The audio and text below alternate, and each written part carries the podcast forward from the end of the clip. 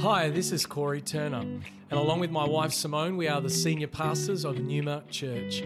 I wanted to thank you for listening to our podcast today. You're about to hear a message from one of our team that we pray builds your faith and empowers you to follow Jesus more closely. Enjoy the message. I want to begin our thinking and our conversation by committing to us that as Christians, one of the areas that we always need to grow in is our awareness of the spiritual realm. Not to be scared of that, not to go with a stigma of the world around the spiritual realm. We're meant to operate in the spiritual realm, grow in our revelation of the spiritual realm, learn what it is to engage with it effectively and according to the biblical pattern, without being spooky or anything like that. I want us to know that there's a field of blessing. There's just like there's a geography around, where we can place ourselves. There's a field of blessing and there's a field of cursing. There's a realm of blessing that I can operate in, and there's a realm of cursing and barrenness and hardship and thistles and thorns that I could actually operate in, even as a Christian. Now, while Jesus truly, according to the book of Galatians chapter 3, and by the way, I want to encourage you to take some notes today. I don't feel better about myself when you do, but I do believe that it's the opportunity for later on God to continue to engage you in what God is saying and to unpack things. In the book of Galatians chapter 3 and verses 13 to 14, it says that Christ redeemed us from the curse of the law, having become a curse for us, that the blessing of Abraham might come upon the nations. That there's a realm of cursing and a realm of blessing that we are redeemed to. But the truth is that what your experience in life is, what you experience, is totally up to the decisions of where you position yourself spiritually. For example, Jesus says in the book of John chapter 10 and verse 9, I am the door. If anyone enters by me, he shall go in and out and find pasture. Meaning, if you use the door appropriately, you'll position yourself in a life of fulfillment and fruitfulness. Yeah. The question then is, does the door bring you in or does the door keep you out? Well, both. It depends on how you position yourself in the door. Can you see? On one side of a door, there's a field of blessing. On the other side of a door, there's actually a field of barrenness and cursing. So today, the subject matter that we're going to speak into is actually one of the most pivotal for a Christian. I'm not talking about an unbeliever. I'm talking about a Christian. Because it could spiritually position you in a field of blessing. It can position your life under an open heaven where you engage with the goodness of God, the presence of God, the power of God, the angelic. Or you can literally surrender yourself to the realm of the demonic. Ouch. Truth from the Word of God. So I want to begin our thinking, I want to begin our conversation from the second book of Samuel chapter 15. We're going to platform from the life of a man called Ahithophel. Give me a wave if you heard of Ahithophel. Give me a wave, nice high wave, Ahithophel. Awesome. Please, if you have a son, don't call him Ahithophel. Okay, 2 Samuel chapter 15 and verse 12. Have a look at what the Bible says about him. Absalom, who was David's son. David was the king of Israel and the spiritual leader of Israel. Absalom sent for Ahithophel, the Gilonite, David's counselor, from his city, from Gilo, while he offered sacrifices. Let's just stop there for a minute. We are introduced to Ahithophel for the first time in Scripture. And the Bible tells us that Ahithophel was David's counselor. Who knows that if you're going to be the counselor of the president, the counselor of the spiritual leader, you've got to be a bit of a spiritual heavyweight. Yeah. You've got to have a spirit of wisdom. You've got to have something to say. You are dealing with the man who shapes nations. Yeah. You are dealing with the man who governs God's people. You're not going to be a lightweight. You're going to be a loaded gun. We are introduced to him as the counselor of David. We're also introduced to him the first time that he's offering sacrifices, meaning that he's a worshiper. He's not just a man who has a lot of cognitive power. He's a man whose heart is with the Lord. He's in a posture of worship. He's offering sacrifices and worship. He knows the ways of God and he engages the ways of God, because it's not about what you know, it's about what you assimilate into your life. And he seemed to be the kind of man that would assimilate worship in his life. He's a worshiper. What a good start. Let's go to the next chapter, 2 Samuel chapter 16. Have a look at verse 23. It's written that the advice of Ahithophel, which he gave in those days, was if one had inquired at the oracle of God. Stop there. Wow. Bible records that when you heard from Ahithophel, when you heard the word that he had to speak, what he had to bring forward, it was like a microphone. The Lord was using his vocal cords for the word of God to come in such power. It was like you were hearing from God himself. Can you see what's going on here? We're not talking about somebody who's a novice. We are talking about somebody who is, whoosh, could make you speak in tongues of just one word. You know what I'm saying? So was all the advice of Ahithophel, which he gave to David and Absalom. The guy's unbelievable. Can you see the caliber? Yeah. Okay. Now, if you read on in the story, you find that Ahithophel ends up betraying David and ends up suiciding. The Bible tells us that something seemingly strange had taken place where Ahithophel, all of a sudden, there's a conspiracy from David's son, Absalom, to overthrow the throne. And all of a sudden, it seems like Ahithophel does something so out of character. He goes up to Absalom and he gives him two pieces of advice. The first piece of advice was, hey, take all your father's concubines to the rooftop of Israel before all of Israel and have sex with them all in the sight of Israel. Yeah, well, the young man was like, yeah, all right. Yeah, okay, if you force me to, okay. But that was designed to break David's heart. That was designed to disgrace David. The second piece of advice was even worse. It was a plot to weaken David to a point of vulnerability where then he would be killed, he would be murdered. The king that he had served all his life, the anointed one of God. Now, we need to come to this point in the story and ask a very important question. What on earth could make such a spirit-filled person who is filled with the gifts of the Holy Spirit, who is a worshiper of God, who is filled with wisdom, who is in a position of prominence? As a matter of fact, Psalm 41 verse 9, David refers to him, my own familiar friend, which was the word in Hebrew, a phrase that was used if you were a champion or a husband for someone. Such influencer, what would make a person of that kind of spiritual caliber turn into the likeness of a demon? Hello.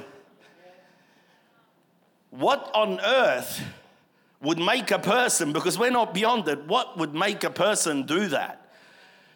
Now, here's the thing. As we continue reading, we get a little bit of insight as to what's going on. We begin to see that something was happening on the inside of Ahithophel that would work its way out of him sooner or later. Something was eating him on the inside so badly. He was chained to a past event so badly that sooner or later it was going to manifest. What is that something?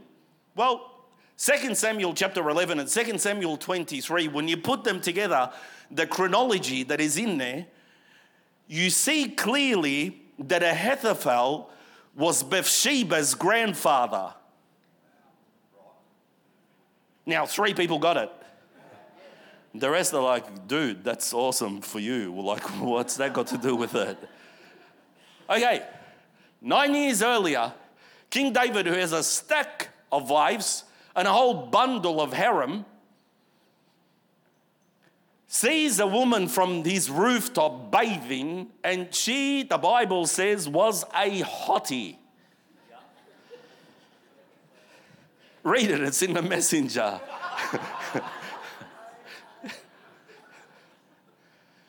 So David brings her over, gets her pregnant, and the man of God that David is, instead of confessing it in order to hide his sin and what he did, the husband, by the name of Uriah the Hittite, who was out fighting the battles instead of David, where David should have been, is called back and murdered by King David. It was that Bathsheba whose grandfather was Ahithophel. And you see, Ahithophel had every right to be wounded. He did that to his little princess. You know what I'm saying? He ruined her, got her pregnant. It wasn't enough, all the women that he had, but he also killed her husband. And if somebody did that to your little princess, you can totally understand why you would be angry. You can totally understand what would happen inside any human that gets violated, betrayed, damaged in that way. You can totally understand that. But here's what I want to say to us. I want to say to us that the woundedness that sometimes is sown, whether it be by people or by the demonic, is not meant to be an acid that lives and resides inside your container forever. Because acid has a way of destroying the container. I cannot drink poison and expect you to die. So Ahithophel finds himself that now there's a root of bitterness that has taken its seed in his heart, a root that now is germinating in his heart. The Bible calls it a root of bitterness. You know why it calls it a root? There's at least two really important reasons for us to know. The first reason why it's really important to know that it's called a root is because, you know, a root is never ever seen, is it? It's always underground, isn't it?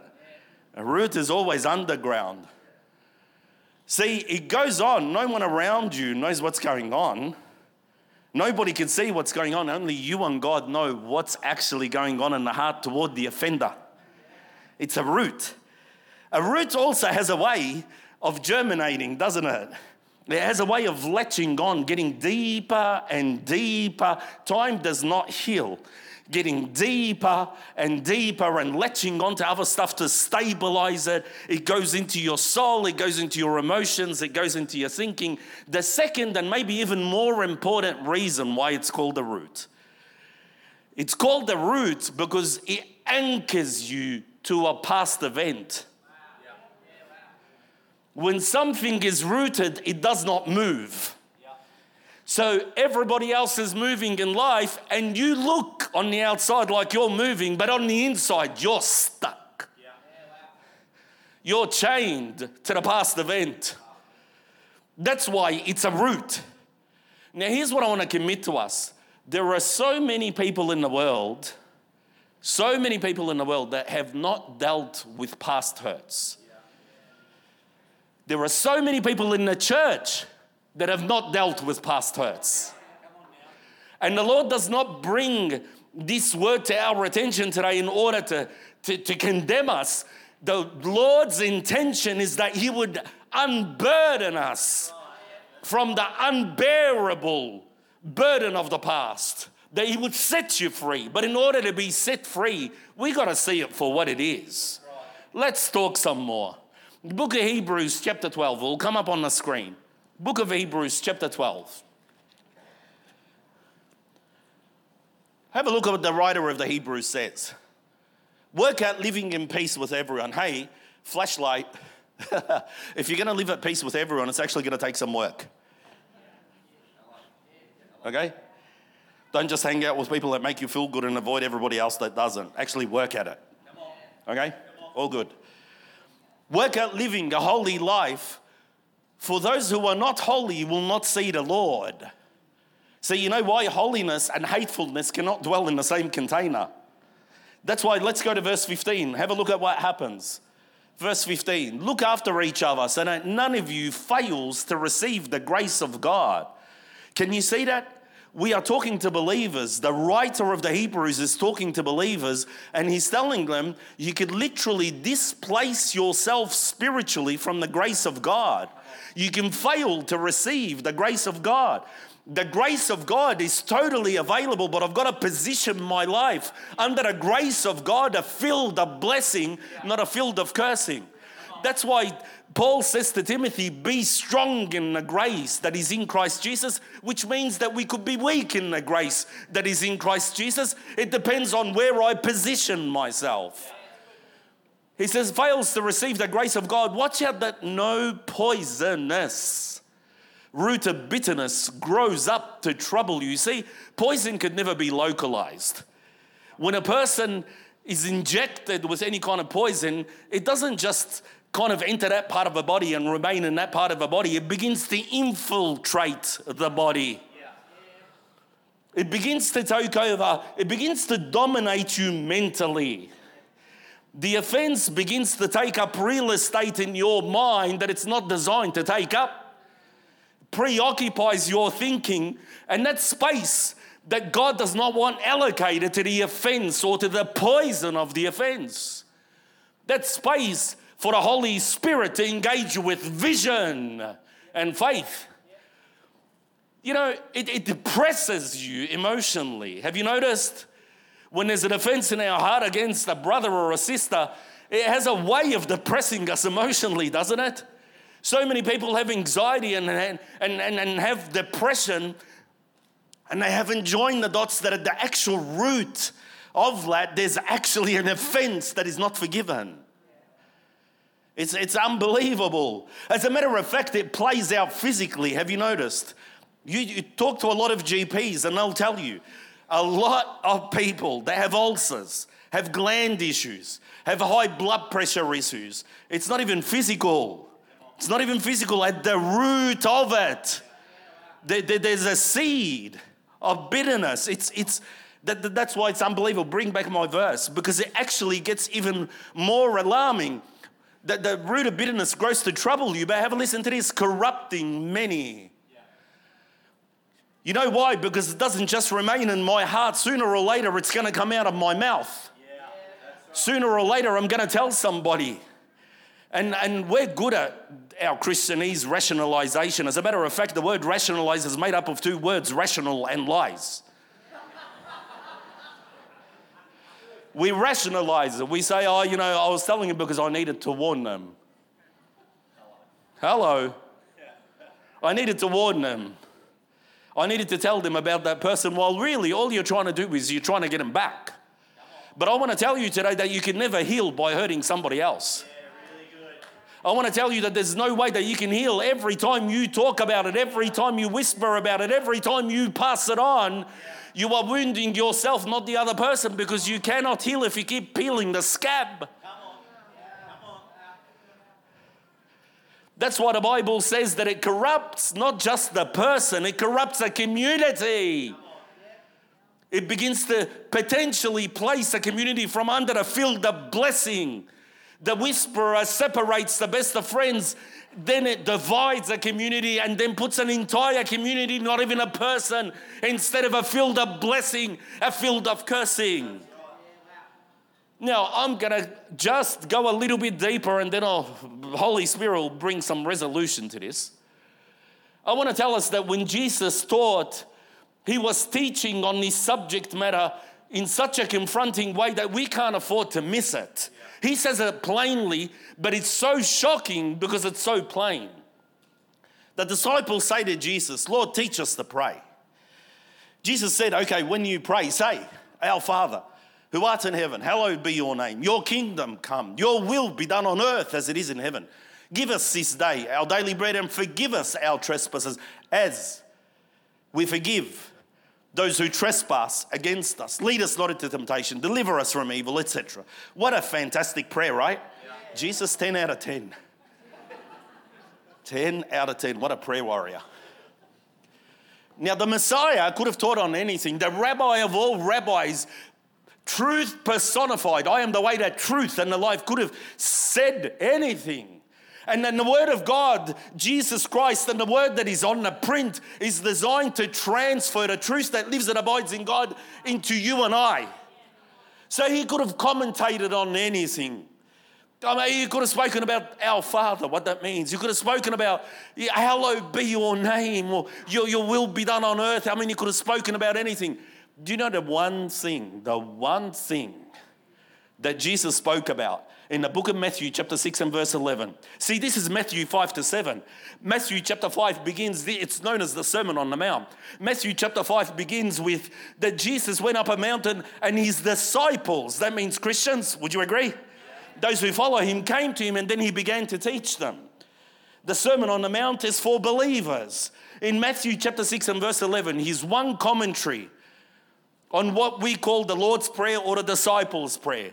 If you forgive men their trespasses, so will my heavenly Father forgive your trespasses. If you do not forgive men their trespasses, listen, neither will my heavenly Father forgive your trespasses. Is that a little bit confronting? Jesus was talking to disciples and said, if you do not forgive, neither will you be forgiven. And just in case the penny hasn't dropped, at another time, Peter says to Jesus in the book of Matthew chapter 18 and verse 21, Lord, how often shall my brother sin against me and I forgive him? Up to 7 times? Jesus said to him, I do not say to you up to 7 times, but up to 70 times 7. Do the maths, that's at least 490 times, right? Now, it's not literal, but if you want to take it literally, 490 times is a lot of times for somebody to sin against you and you still need to forgive them. True? I'm counting for my kids and they're very close to the 490. Especially somebody who's on the front row, but I'm not going to tell you what his name is. He's gone through the 490 by the age of 3.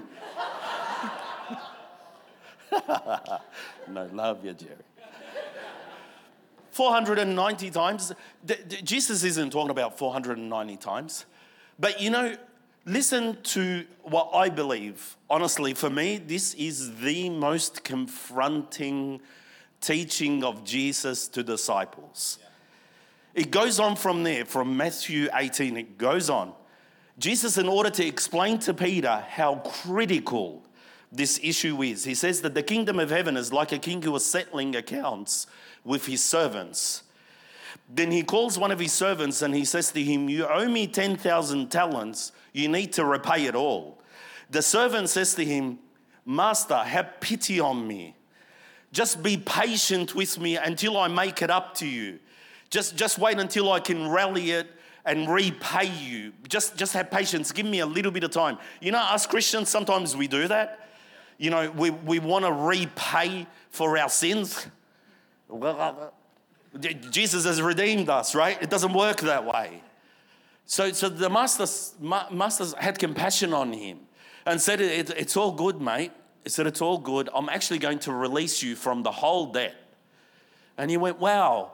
But then he went to another one of the master's servants who owed him 100 denarii. And this servant who owed 10,000 says to the one who owns him 100 denarii, he says to him, hey, you need to repay me back the 100 denarii. And that servant uses exactly the same phrase. He says, please have pity on me.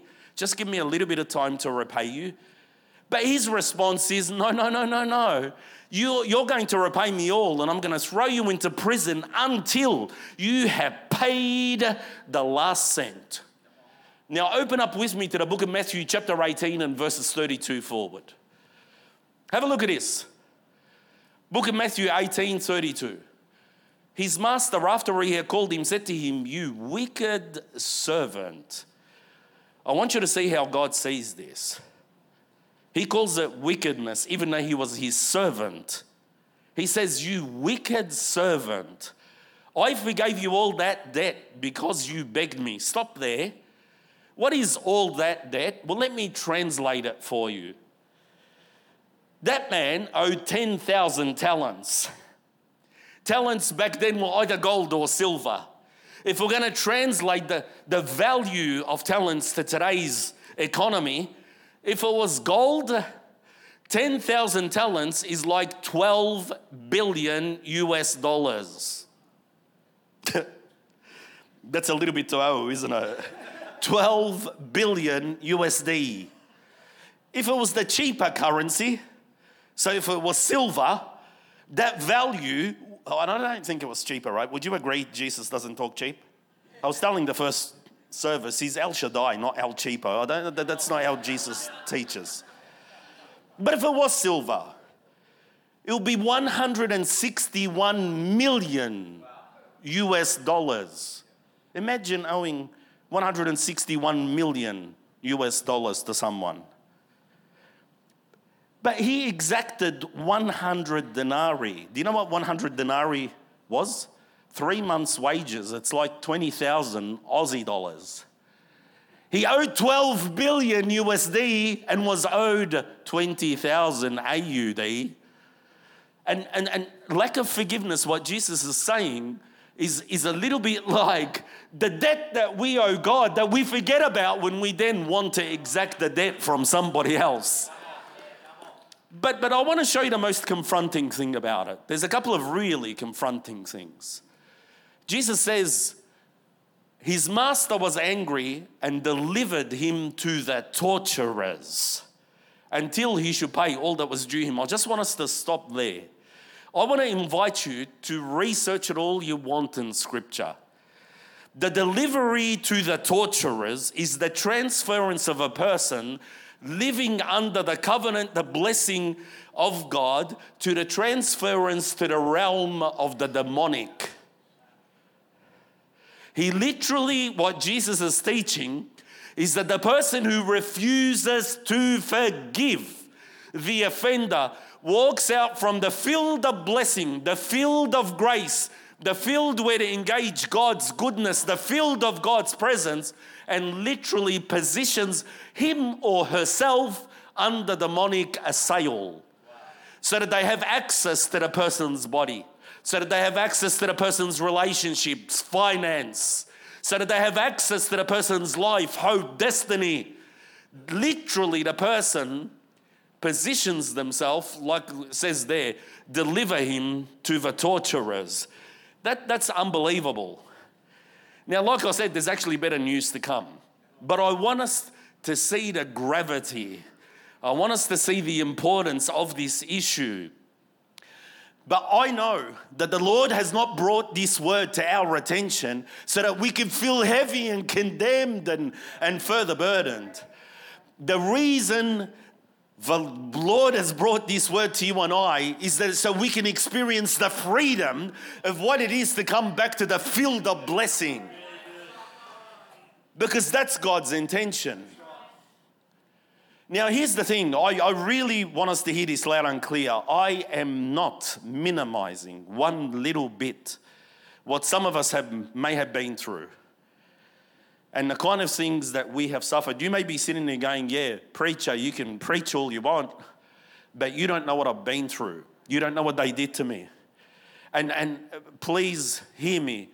I am not minimizing it. I know that some people sitting in this place have absolutely suffered the horror of sexual abuse and physical abuse from significant others and have been violated to a degree that no human should ever be violated. I know that there's people in this room that even growing up, you suffered crazy social ills and bullying and belittling and rejection that we're not designed to experience at all. Not minimizing that. I know that there's people sitting here that you have been so betrayed by those closest to you, those who should have loved you most, those who should have cared for you, and they betrayed you so badly that you were taking a bullet for, but they were the ones behind the trigger. I'm not minimizing any of that. I just want what the Holy Spirit wants, which is to get you free from being chained up to the past so that it has no bearing on your future. So here's how simple it is. Every person must be forgiven. Must be forgiven. The Bible tells us in the book of Ephesians chapter 4 and verse 32, be kind to one another, tender-hearted, forgiving one another, just as God in Christ forgave you. You know, the forgiving person is the forgiven person. But you know what the problem is? The problem is oftentimes we don't really get what does it mean to forgive. That's why we get stuck. Sometimes we think to forgive, that means that God is asking me to say that it was okay. That what happened to you was okay. Please hear it loud and clear. Absolutely not. That's not what it is. You don't have to be okay with the wrong at all. Call it for what it is. Was it wrong? Yes, it was wrong. You don't be okay with it. Some people think that forgiveness means that I have to be back in relationship with the offender. That's absolutely not true. Our God is not a sadist. He will not push you back to people who abuse you and misuse you and are not God's heart to you. Boundaries are a good thing. It does not mean you got to be best friends with the offender. Some people think that forgiveness is weakness because it means that I'm a doormat and people can do to me whatever they want. It doesn't mean that at all. So what is forgiveness? What is biblical forgiveness? Well, it's kind of like the opposite to bitterness. You see, bitterness, the word in the Greek is the word pikria. It means sticky. Right? It's stuck to you. It's stuck inside of you. It's attached itself to you. Forgiveness is the opposite. You know what forgiveness is? Forgiveness in the Greek of the Bible is literally means to detach, to divorce, to send forth. That's all it means, to send forth. Let me illustrate. It's like this. My lungs are filled with oxygen at the minute, right? They're on the inside. But look at this, look. I sent it out. Did you see that? That's pretty easy, right? That's pretty easy. This is how forgiveness works. Forgiveness is not about you feeling a particular way or any of that. Forgiveness is about you releasing the need to retaliate, to avenge, to settle the score to God. That's all it is. You say, God, they hurt me. It hurt like hell. I feel like damaged goods, but God. I release the justice issue 100% to you. I will not seek to retaliate. I will not seek justice. I will not seek to settle accounts. You're the judge, I'm the servant. I release that issue and its justice to you. The Bible says that at that point in time, that's when the detachment happens. If the worship team can join me, here's what I want to say to you. If there is one person in Scripture that we could all learn from in this space, it's Joseph. Most of us know the story of Joseph. In preparation, actually open up for me to the book of Genesis chapter 50. But I want to bring this to our attention. Joseph was 17 years of age. Joseph loved his family. Joseph loved the Lord. Joseph had a servant heart. He just wanted to serve people around him. He was misunderstood to be full of selfish ambition, while really all the desire in his heart was to do good to people around him. And Joseph was betrayed at the age of 17. By the most significant others. Who knows that when it's the people closest to you, it hurts the most?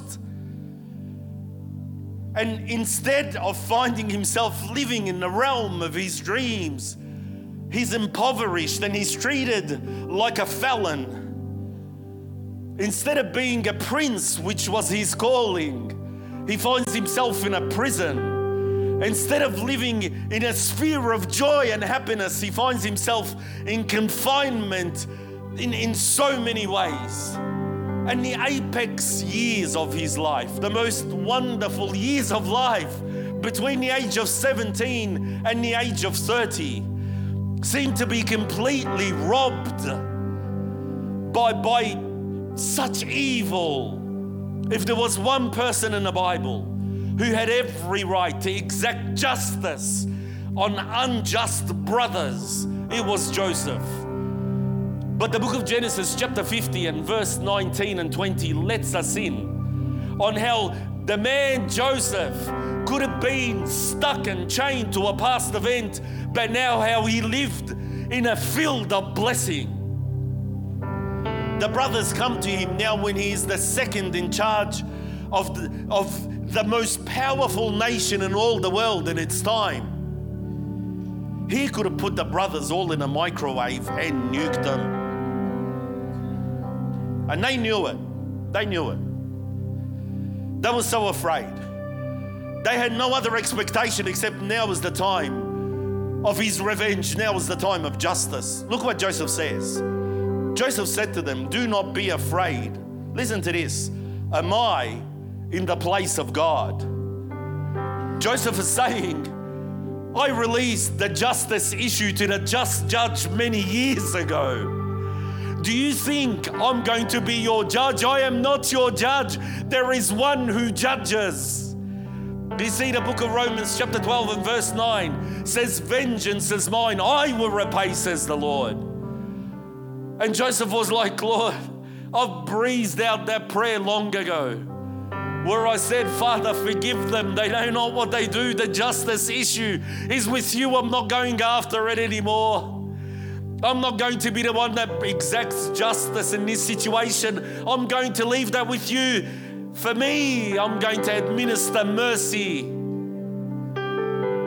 Isn't it funny how mercy triumphs over judgment? You meant it for evil, but God meant it for good.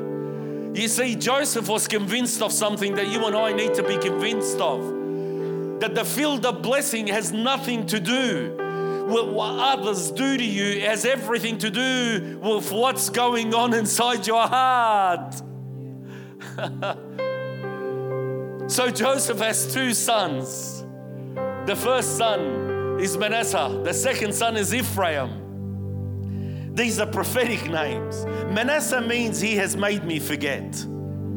The second means fruitful. Now get a load of this. When Joseph breathed out the prayer of forgiveness, when Joseph decided, I am not going to be their judge, here's what happened. Inner relief came to him. And when he realized that there was such inner relief that didn't come through revenge or bitterness, that it came through forgiveness, he called his first son Manasseh. God has made me forget. The Lord will heal you so deep in your soul that there is no other way to bring healing.